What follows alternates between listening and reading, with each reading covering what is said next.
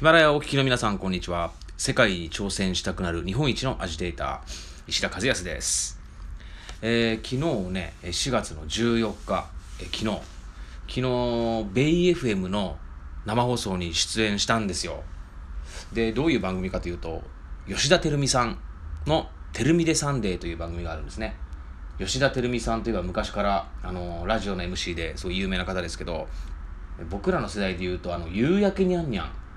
フジテレビの「夕焼けにゃんにゃん」という夕方のおにゃんこクラブが出た人気番組で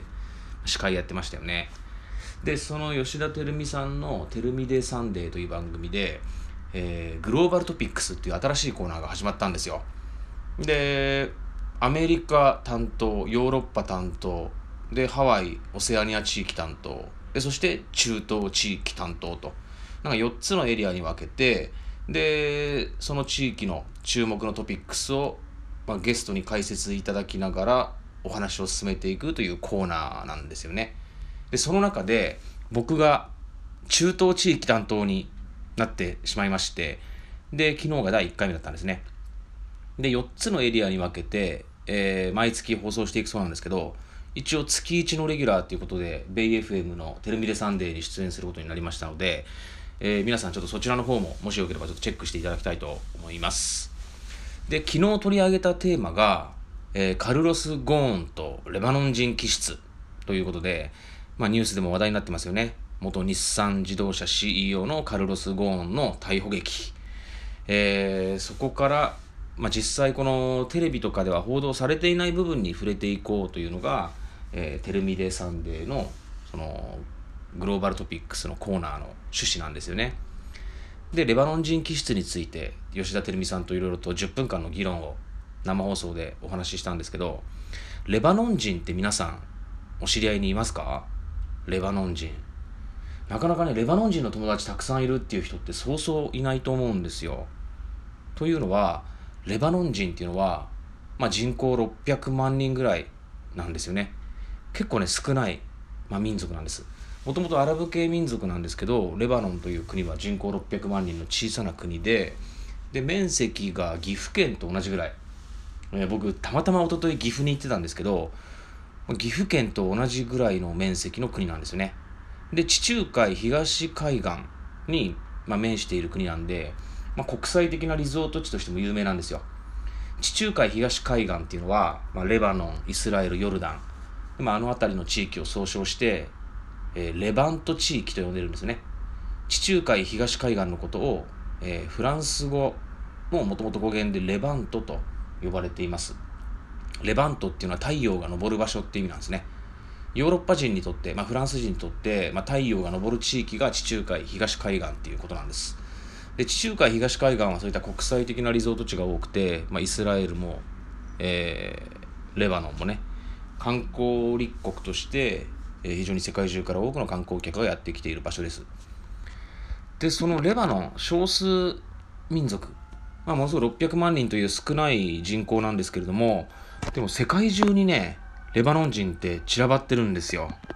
まあ、どこに行っても結構ビジネスの最前線で活躍してるのは、まあ、レバノン人っていうような印象がありますね。で、特に中東アフリカ地域、まあ、ドバイ、アブダビ、サウジアラビア、あとカタール、であとアフリカの、まあ、ナイジェリアとかそういったところで結構レバノン人の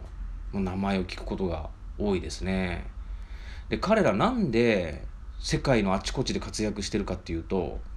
もともとあのレバノンというその地中海東海岸地域っていうのはヨーロッパとアジアとアフリカのこの大陸のつなぎ目なんですよね十字路です、えいろんな民族がもう歴史的に行き交うまあ、交差点というような、まあ、そういう場所だったんで、まあ、昔からねなんだろうこの交易が発達してきた場所なんですよね。で、まあ、ものすごい交易が古くから活発だったことで多くの国との、まあ、やり取りっていうのもまあ今に始まったことではなくて昔からあるんですよ。でそのため多様性が育まれてそれが彼らのビジネスに生かされているんですね。基本その多言語多様性で他地域にわたって、まあ、いろんなビジネスを展開してるっていうのが、まあ、レバノン人の、まあ、特徴かなと思いますね。で僕もね友人に、まあ、レバノン人の知り合いが3人ほどいるんですけどまあ彼らももともとドバイで知り合ったレバノン人なんですね。でそのレバノン人の友人と、まあ、ご飯を食べていてでその友人っつうのは、まあ、レバノン人なんだけど日本語もペラペラなんですよ。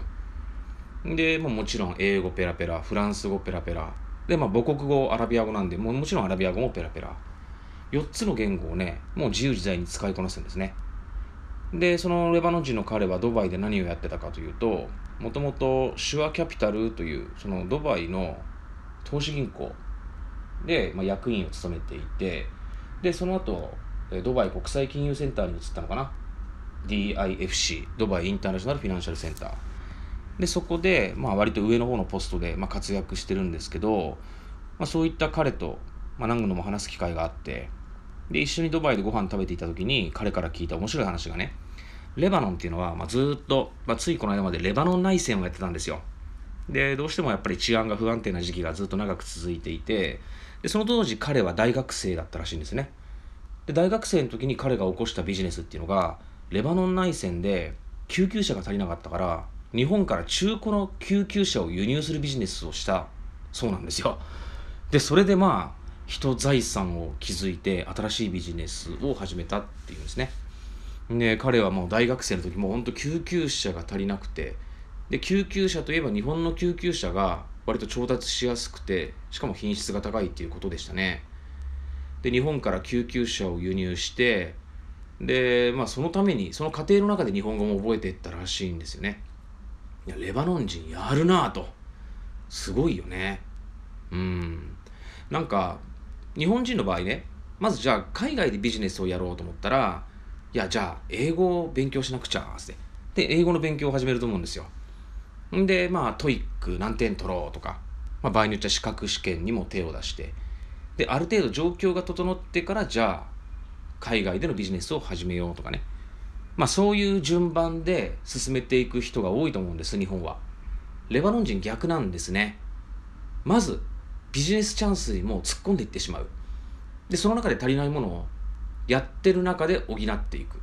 日本語が必要だと思ったら必要最低限の日本語をそのビジネスの授業の中で覚えていくんですね彼らは。で彼も大学生の時にその中古救急車を日本から輸入する中で日本語の必要性を感じてまあ、ビジネスに必要な日本語を学んだということなんですね。で、まあ、学び始めていく中で日本語が面白いと彼は思って、まあ、今普通にもうほぼ違和感なくある程度ペラペラに日本語が話せるようなレベルなんですよね。あとナイジェリアに行った時もねエコアトランティックシティというもう本当にものすごいもう巨大な山手線半分近くある埋め立て地があるんですね。でそこは新しい金融センターになるんですけどまあ、そこに、まあ、たくさんの土地を購入して、まあ、抑えて新しい事業を始めようとしているのもレバノンの会社だったりするんですね。であと、まあ、レバノンといえば、まあ、これ今日もうちょっと時間ないんですけど次回お話ししたいと思うんですけどねアラメックスという会社があるんです。これ知る人ぞ知るものすごい有名な国際物流会社レバノン人のファディ・ガンドゥールさんっていう人が創業した、えー、レバノン初の、えー、ドバイ証券取引所に上場する国際物流会社ですね。この会社がまたすごい。レバノン人が作った会社としてもう世界を牛耳ってる。そんな会社なんです。でもレバノン人のそういったビジネスでの背景ってなかなか知られてないんですね。でカルロス・ゴーンさんも、まあ、ただその日産にやってきた外国人経営者ではなくて彼やっぱりレバノン人なんで